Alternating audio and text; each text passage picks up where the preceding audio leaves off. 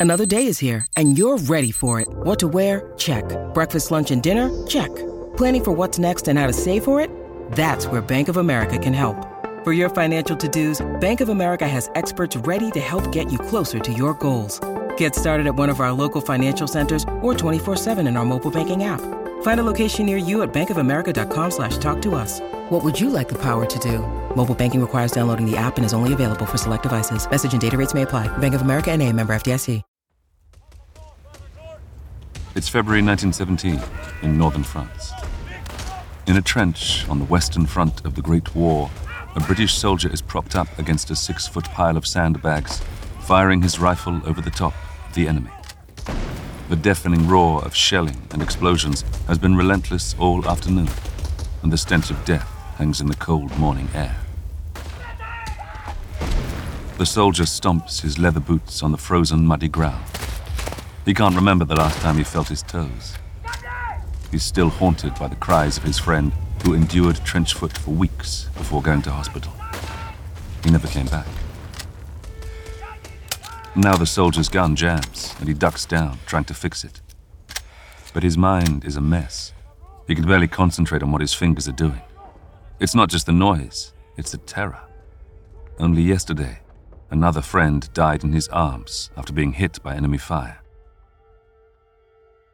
In this corner of France, he has seen more misery than any 19 year old should ever have to. As the shelling dies down, the officers shout to the soldiers to get some rest, so they're ready to face the enemy fire that will surely return after sunset. The young soldier turns his back on the deadly swirls of barbed wire littering no man's land and heads through the warren of trenches to a shelter a little further back. As he walks, he thinks of his parents and sisters at home on the family farm in the Yorkshire Dales. His comfortable bed there. Here, rest is almost impossible. He's barely slept for more than a couple of hours at a time since joining up last year. He gets himself a tin mug of tea and finds a sandbag to sit on. Leaning his rifle close by, he pulls out a dog eared pocket edition of a novel. The mud splattered cover reads Pride and Prejudice by Jane Austen. The book is one of many provided by the army. As he flicks through to find his page, he sips his tea, thankful for the warmth.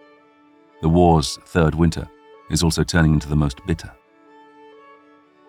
The book is a welcome distraction, and he tries to lose himself in the genteel world of the Georgian middle classes. Reading Austen reminds him of his school days, but it's also a window to a time and society untouched by the horror he's surrounded by. He absently scratches at his thick woolen underwear, itchy with lice, beneath his uniform and damp overcoat. Soon enough, it will be time to pick up his rifle again.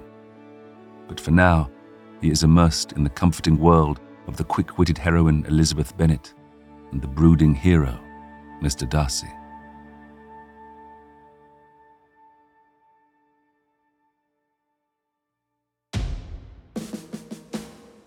Today, Jane Austen's novels are known around the world. Academics carve out careers from debating her work, which has been translated into dozens of languages. Obsessed fans flock to see the countless adaptations of her novels. As one of the world's best known female writers, Austen has acquired almost cult status. But what challenges did this clergyman's daughter from 18th century rural England face in her lifetime? when vanishingly few women could call themselves writers? What drives self proclaimed Janeites today to adopt her Georgian dresses and bonnets, start societies in her honor, and devour every detail about her life? Why do her characters and stories continue to capture our hearts and imaginations? I'm John Hopkins. From Noiser, this is a short history of Jane Austen.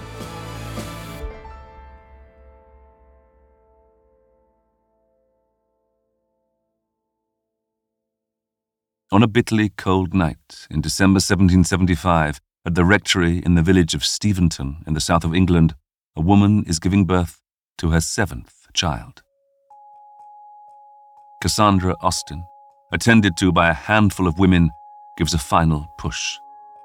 A few moments later, the baby girl, who is almost a month late, lets out her first cry.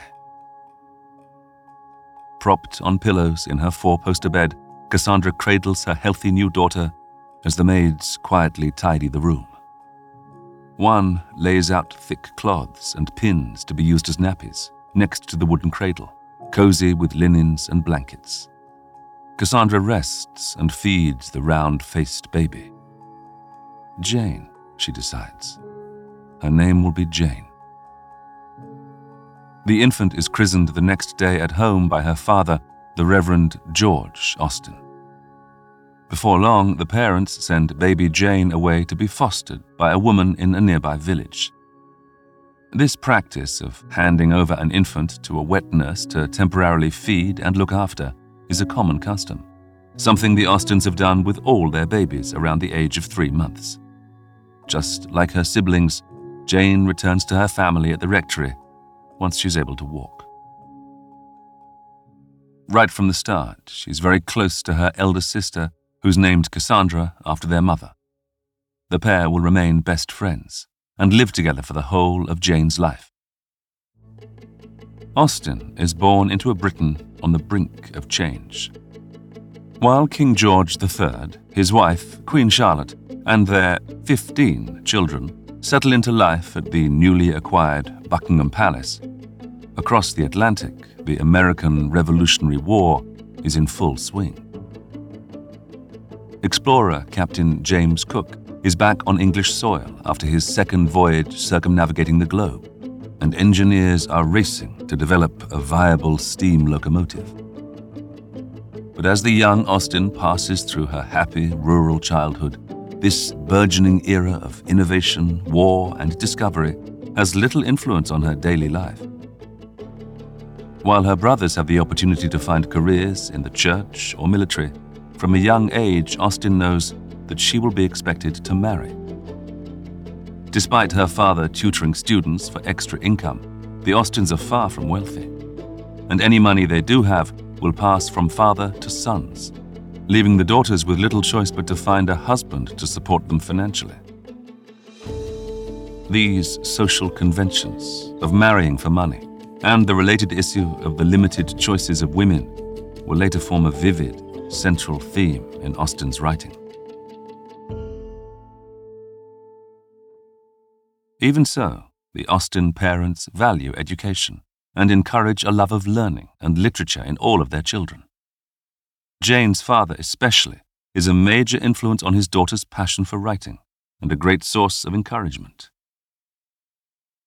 Janine Barchas is a professor at the University of Texas and author of The Lost Books of Jane Austen.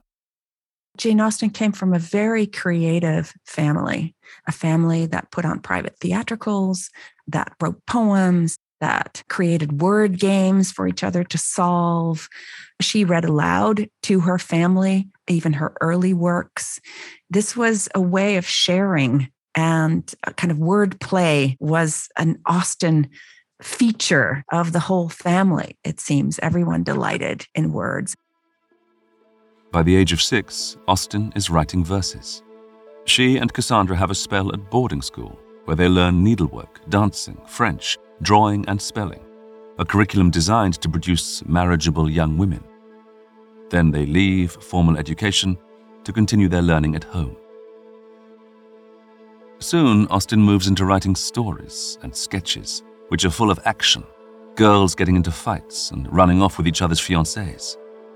In 1789, at the age of 14, she finishes Love and Friendship, a parody of the overdramatic novels popular at that time. A voracious reader, she is nurtured by unrestricted access to her father's extensive library. And while the days of English novelists like the Bronte sisters and George Eliot are still a long way off, there are plenty of female writers for inspiration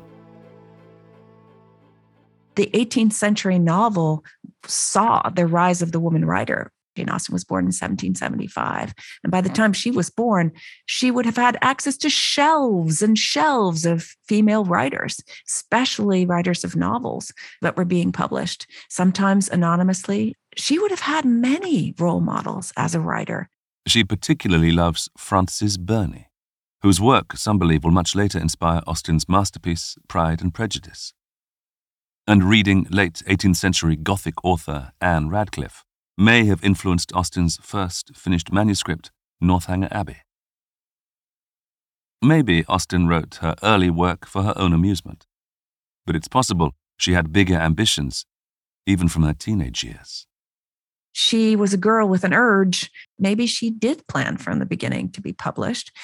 There's an argument to be made that she did because she ended up transcribing her early works, her juvenilia that she wrote as a child or a teenager, into three volumes. But it does suggest that from the first, she was imagining her, or occasionally imagining herself as a published author, and that her family supported her in this. In 1795, around the time Austen turns 20, she finishes her first draft of a novel entitled Elinor and Marianne. It later becomes the much loved Sense and Sensibility, following the lives and romances of the sensible Elinor Dashwood and her more impulsive younger sister.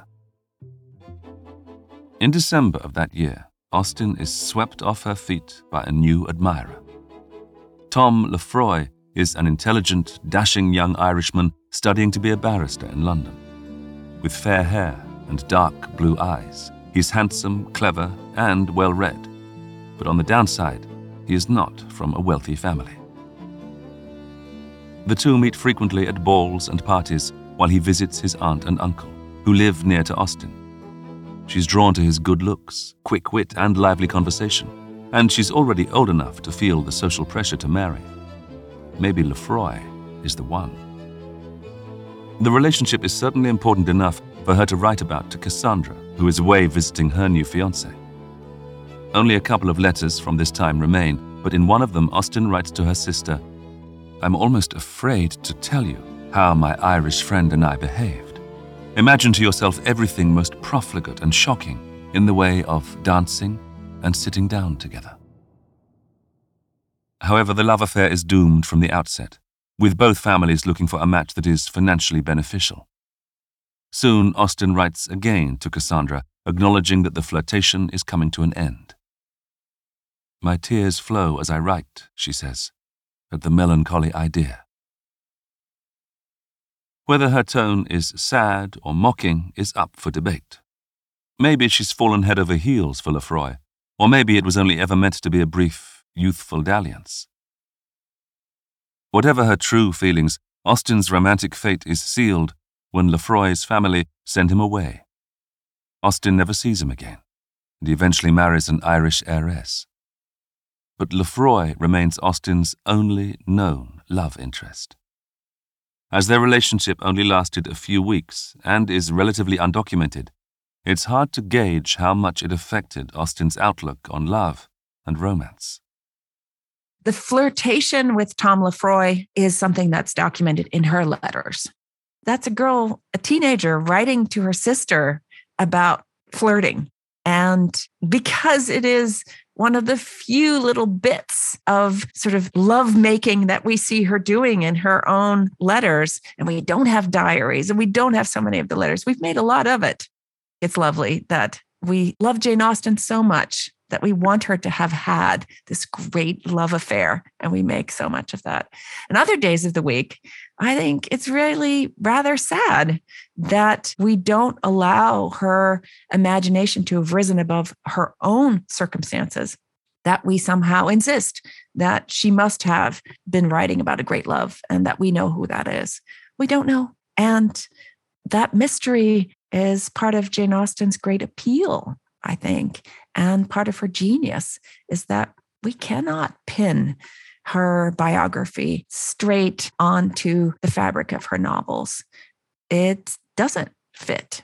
And that's the magic.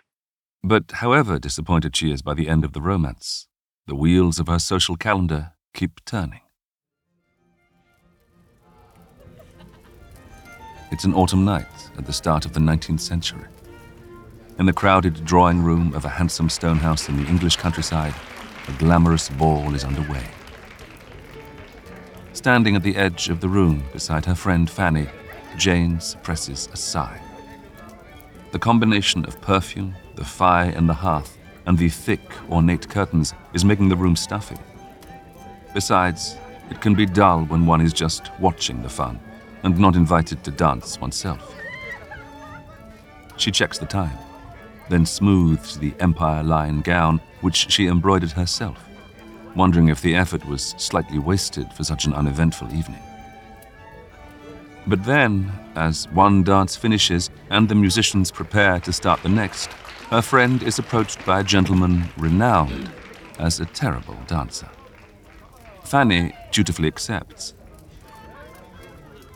But as the music begins, she glances back over, begging with her eyes to be rescued.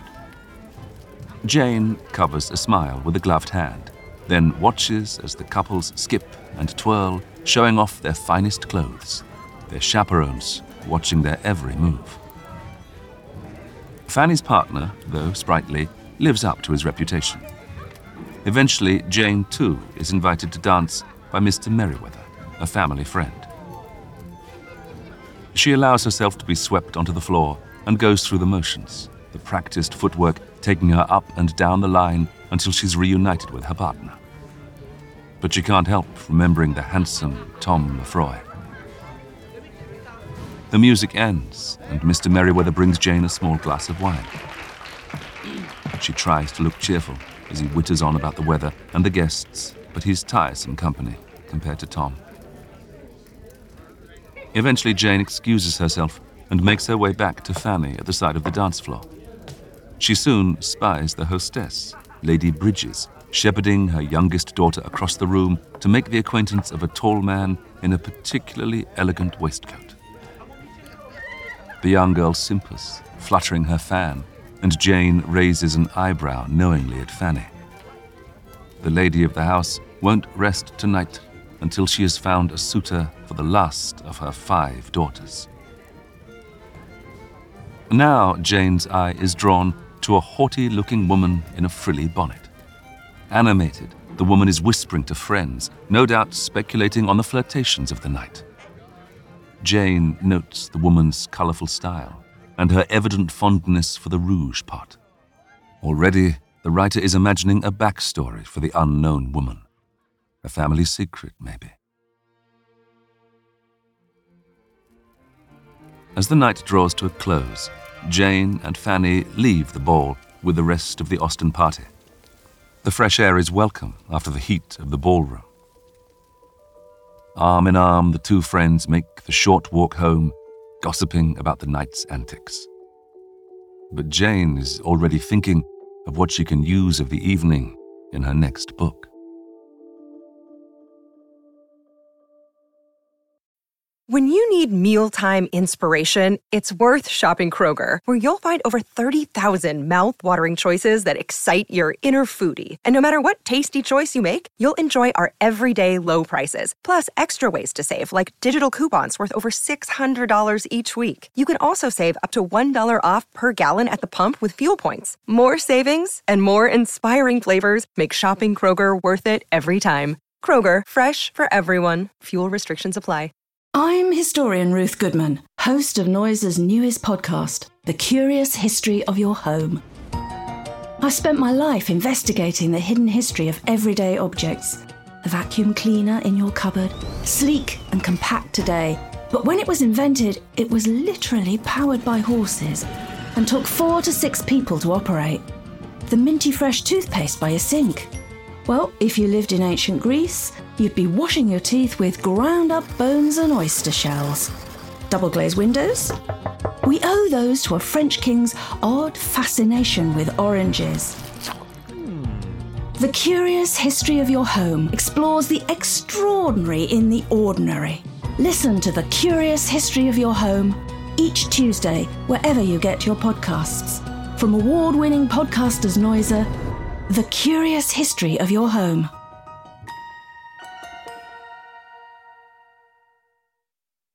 Dances and balls feature heavily in Austen's novels, providing backdrops for key moments in her heroines' lives. A vital part of the social calendar, balls can be public or private and are one of the few opportunities for young people to meet and flirt. But they also give Austen plenty of time for observation, a crucial part of her artistic process. Was Jane Austen a doer or a watcher? I think she was clearly both in that we have a record of, I mean, a family record or family lore has it that she may have been quite a flirt and may have enjoyed her glasses of wine and enjoyed her dancing. And on the other hand, we also have the same kind of evidence also in the letters where, you know, Jane Austen is clearly a people watcher and enjoys observing others and enjoys writing some of those observations down in letters to her sister and to others. So the truth clearly lies somewhere in between. Now, in her early 20s, Austen throws herself into her writing. Living at home with her parents and sister, she works on the Gothic satire Susan, which will later become Northanger Abbey, often writing late into the night by candlelight. Still single, but increasingly conscious of the social pressure to marry, she explores the themes of matrimony in her writing. Around now, she writes Pride and Prejudice, the story of Mrs. Bennet, a woman determined to marry off her five daughters. While Austen doesn't shy away from giving her opinion on these social expectations, she also creates some of her most vivid characters during this time. Alongside her iconic heroines, she populates her stories with relatable people at whom she can poke fun. But it's clear that her insight into romantic relationships is a forte. Take, for example, Captain Wentworth of Persuasion. Captain Wentworth is a very striking creature. He writes what is arguably the most compelling love letter written in literature to the heroine at the end of that story. And she, like faithful Penelope, waiting for her Ulysses to return, has been waiting for over seven years for his return. And then it comes in the form of a letter, his declaration of love that he has been planning and thinking for her all this time while she's been so patiently waiting. It's Austen doesn't give us many of the conversations that are successful between lovers. The ones that she gives us are the ones that are the total train wrecks that we delight in rereading. But though some of Austen's personality comes through in her writing, readers and historians are largely left guessing about her true character. Much later, Cassandra destroys or censors many of her sister's letters. But what remains provides our only glimpse inside her mind. In these private correspondences, packed with scathing observations on fashion and behavior, she certainly takes no prisoners.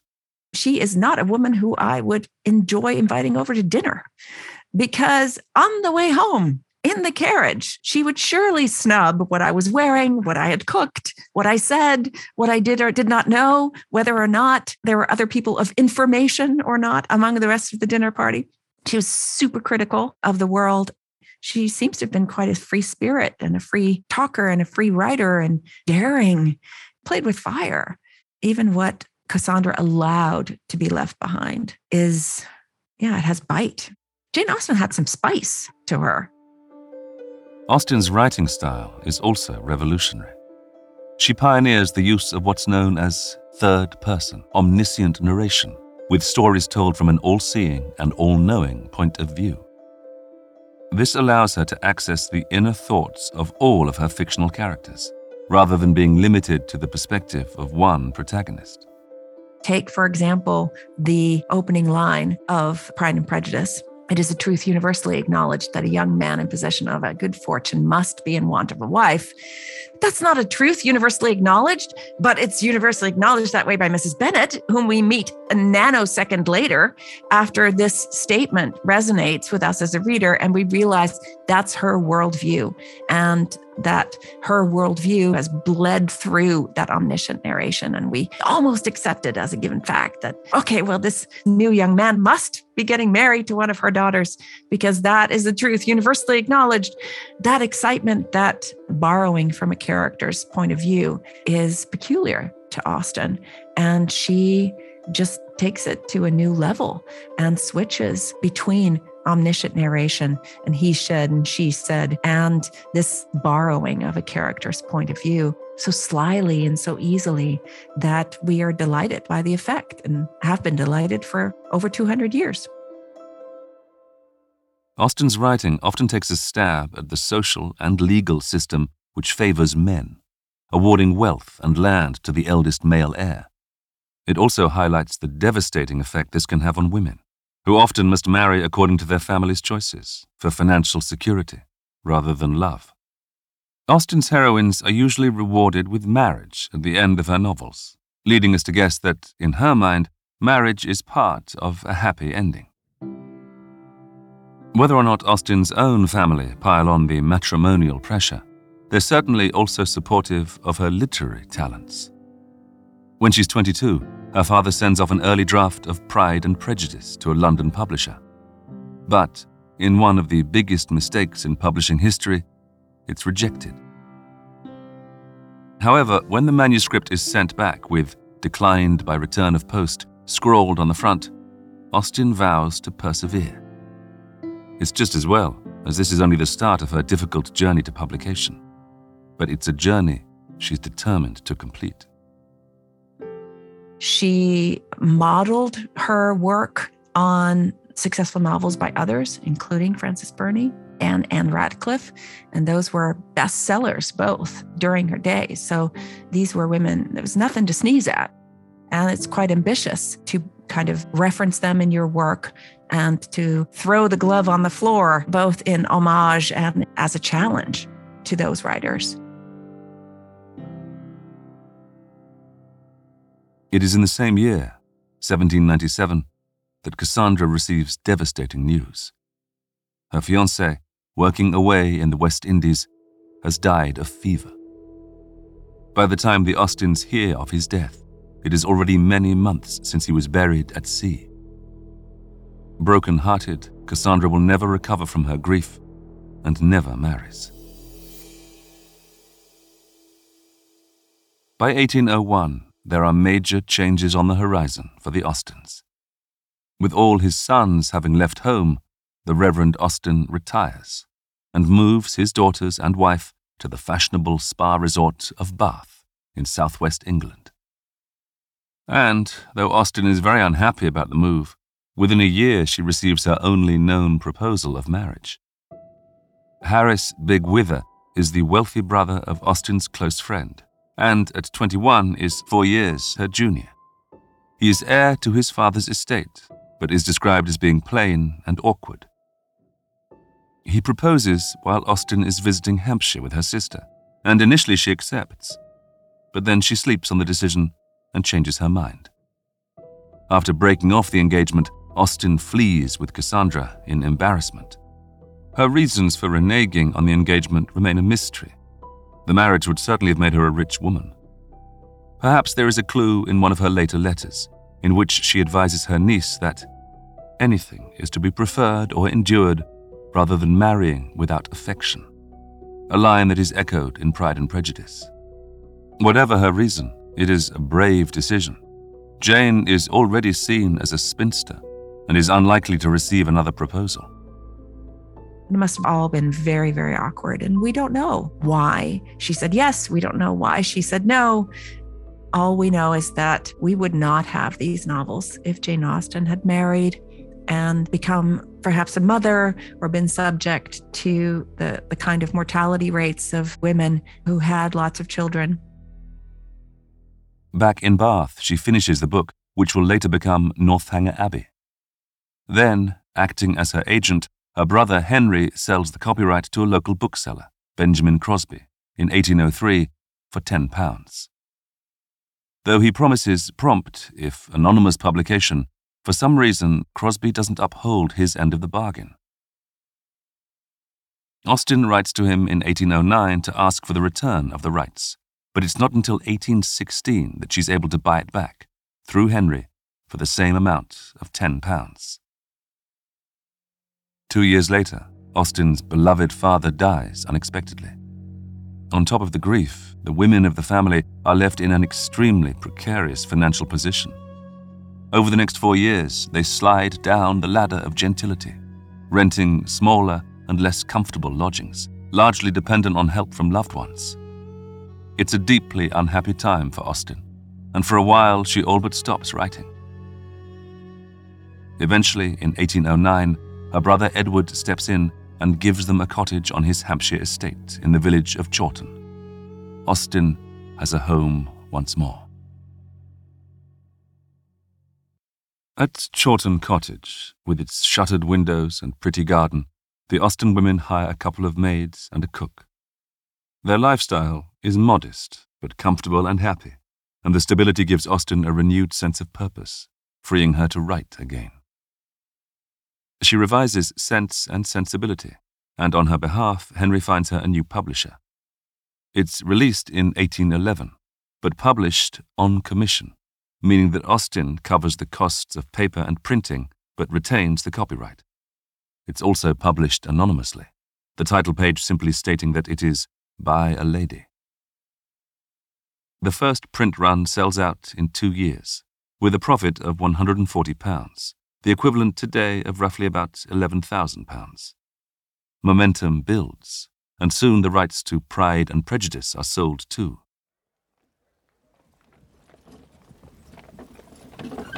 It's mid May 1813.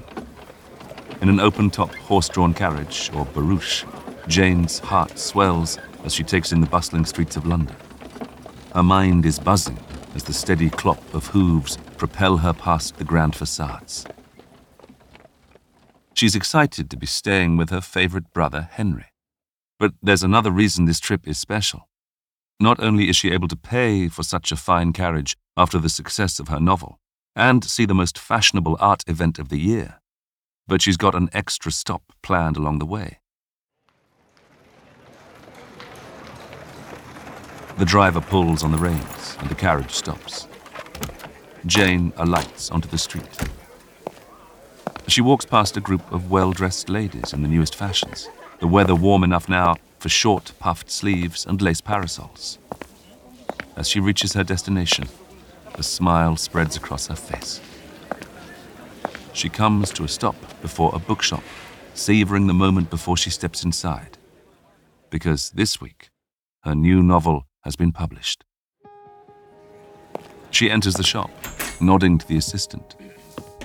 Taking her time, she glances at the shelves, packed with the works of her favorite authors, the delicious smell of new books enveloping her. And then she stops. There it is Pride and Prejudice Hesitantly, she runs her fingers across the spines of the three volume set, feeling the embossed letters. She picks up the first book and carefully opens the cover. She's not named on the title page, which instead reads, By the author of Sense and Sensibility, but a tingle of excitement runs up her spine anyway. In these very pages is the story, her story, of Elizabeth Bennet and Mr. Darcy. It was her life's ambition to be a published novelist. And though this isn't her first, seeing her own imaginings here on the printed page is still thrilling. But time is ticking on. Reluctantly, Jane replaces the book onto the shelf and heads back outside. A soft gust of wind tugs at the ribbons on her bonnet as she gets back into the carriage.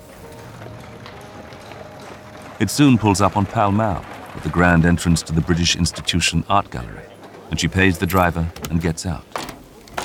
Under the statue of Shakespeare at its entrance, she spots Henry. Waving, she weaves through the glamorous crowd, all here to see the first retrospective exhibition by English portraitist Sir Joshua Reynolds. Arm in arm, they walk into the vestibule. The exhibition opened two weeks ago, and with the Prince Regent and Lord Byron attending the first night, it's the place to see and be seen. Even so, Jane can't stop thinking about seeing her novel in the bookshop and feeling the weight of it in her hands. She fights back tears of happiness. Here she is, a successful author mingling with London's finest. Yet just a few years ago, she felt quite hopeless, forced to live off the charity of family and friends. Rubbing shoulders with the celebrities of the time at grand events like these hold a particular usefulness for Austen, who plunders real identities and uses them for her characters. Powerful and sometimes scandalous real world names are given to some of her best loved heroes and heroines, including Darcy, Wentworth, and Dashwood.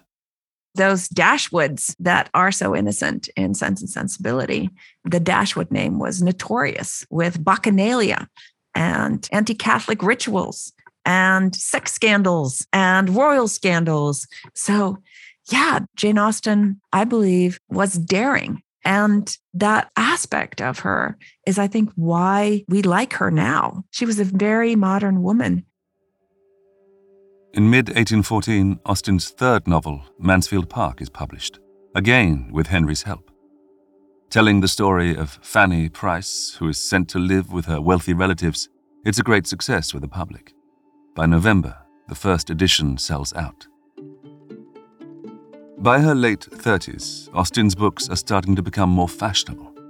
Britain is now officially in its Regency era, in which the flamboyant George, Prince of Wales, becomes Prince Regent and rules in place of his father, George III, who is deemed mentally unfit.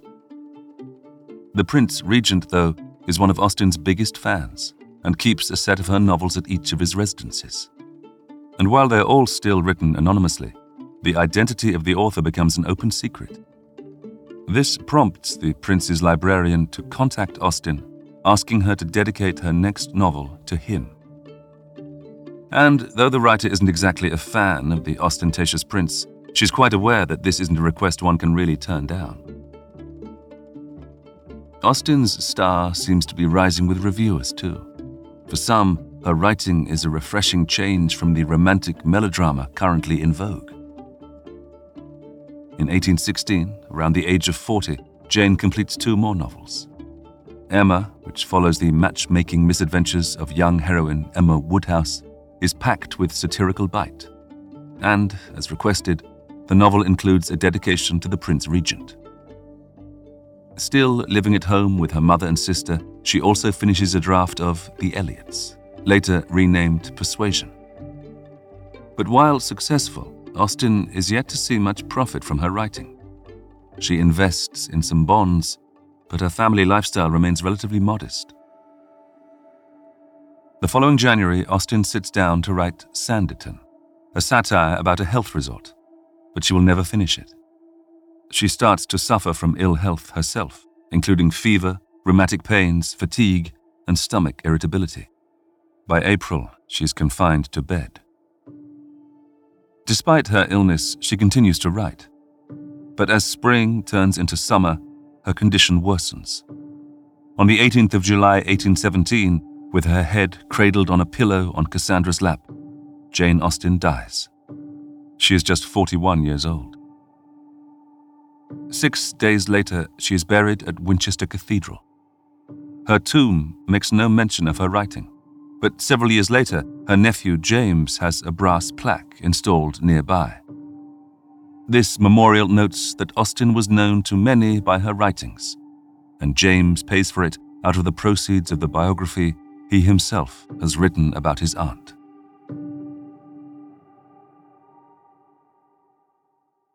The exact cause of Austen's death is not known. Theories range from cancer to arsenic poisoning but the most commonly accepted diagnosis in modern times is Addison's disease, a rare disorder of the adrenal glands. Cassandra and Henry arranged the posthumous publication of both Persuasion and Northanger Abbey, with Austen now publicly named as their author. Austen's reputation continues to grow, largely thanks to her nephew James's biography. However, she is still far from being a runaway bestseller. Jane Austen's success was delayed by almost a century. Only now I think, can you look to Austen as a writer and, and, as a woman and think, oh my gosh, she's almost bigger than Shakespeare. She's giving Shakespeare a run for his money. And that kind of fame took over a century to build before she was famous. So, yeah, Jane Austen was a slow burn. Only when her work goes out of copyright does Austen really start to rise in popularity.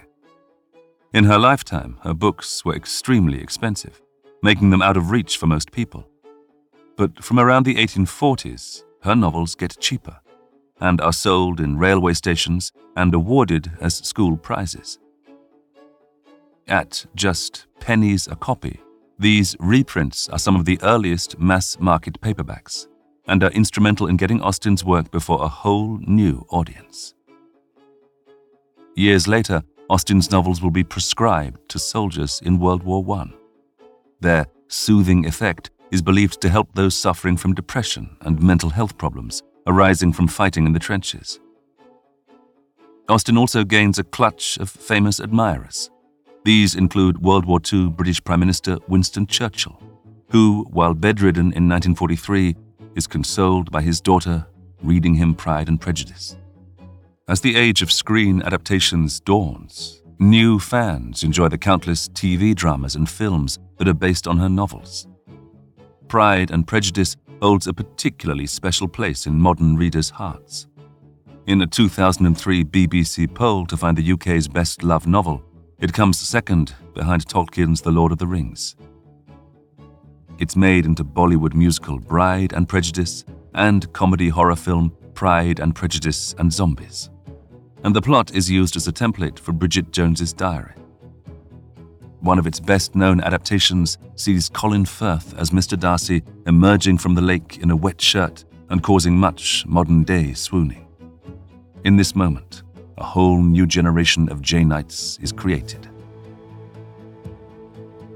Every day I wake up thinking Jane Austen will have burnt out. Surely this can't last. But she is burning as brightly now as she did right in the wake of the 1995 BBC Pride and Prejudice. That was such a, a watershed, if you'll excuse the pun, in terms of promoting Jane Austen anew. Austen mania is an international phenomenon. There are Jane Austen societies in Pakistan, Spain, North America, and Australia, alongside international conferences and Austen related transatlantic cruises. Enthusiasts visit her various homes and dress up for festivals, conventions, and Regency style balls and dances. On the bicentenary of the publication of Pride and Prejudice, the Royal Mail puts Austen's picture on a postage stamp. This is followed in 2017 by the Bank of England announcing Austen will be the face of the new £10 note, replacing Charles Darwin.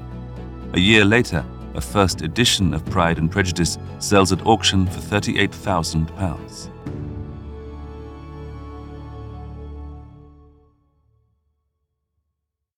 Jane Austen's novels shine a light on the lives of the middle classes in Georgian and Regency England. She shows how dependent women of her time were upon marriage, but her themes of why and if women should marry still ring true for many. Austen wrote about domesticity and romance, relatable characters and their weaknesses, terrible parents, and dysfunctional families. Her iconic novels have rarely been out of print since she died. And while Jane wasn't rich or famous during her lifetime, her novels, with their sharp wit and sparkling dialogue, have lived on to become timeless classics. It is remarkable how a young woman rose to become a Hollywood darling. People adore her. The manner by which she did that is due to her own merit she clearly hoped she'd make a career out of her writing. That was something that is only happening now. And boy, is it happening. And so hopefully, Austen is smiling down upon herself and her accomplishments.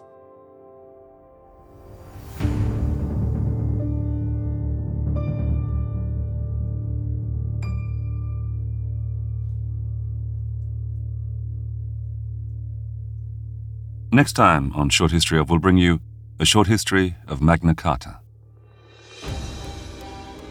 everyone's heard of Magna Carta. Very few people have read it. Even fewer people understand it. I'm fascinated by the story of the making of Magna Carta. The Plantagenets are the most interesting dynasty, in my opinion, that ever ruled England. And their psychodrama, which ended up producing all sorts of famous episodes, but in this case, a very famous document in Magna Carta, is a family story that has huge political consequences. And it's a story that I believe everyone should know and would enjoy. That's next time.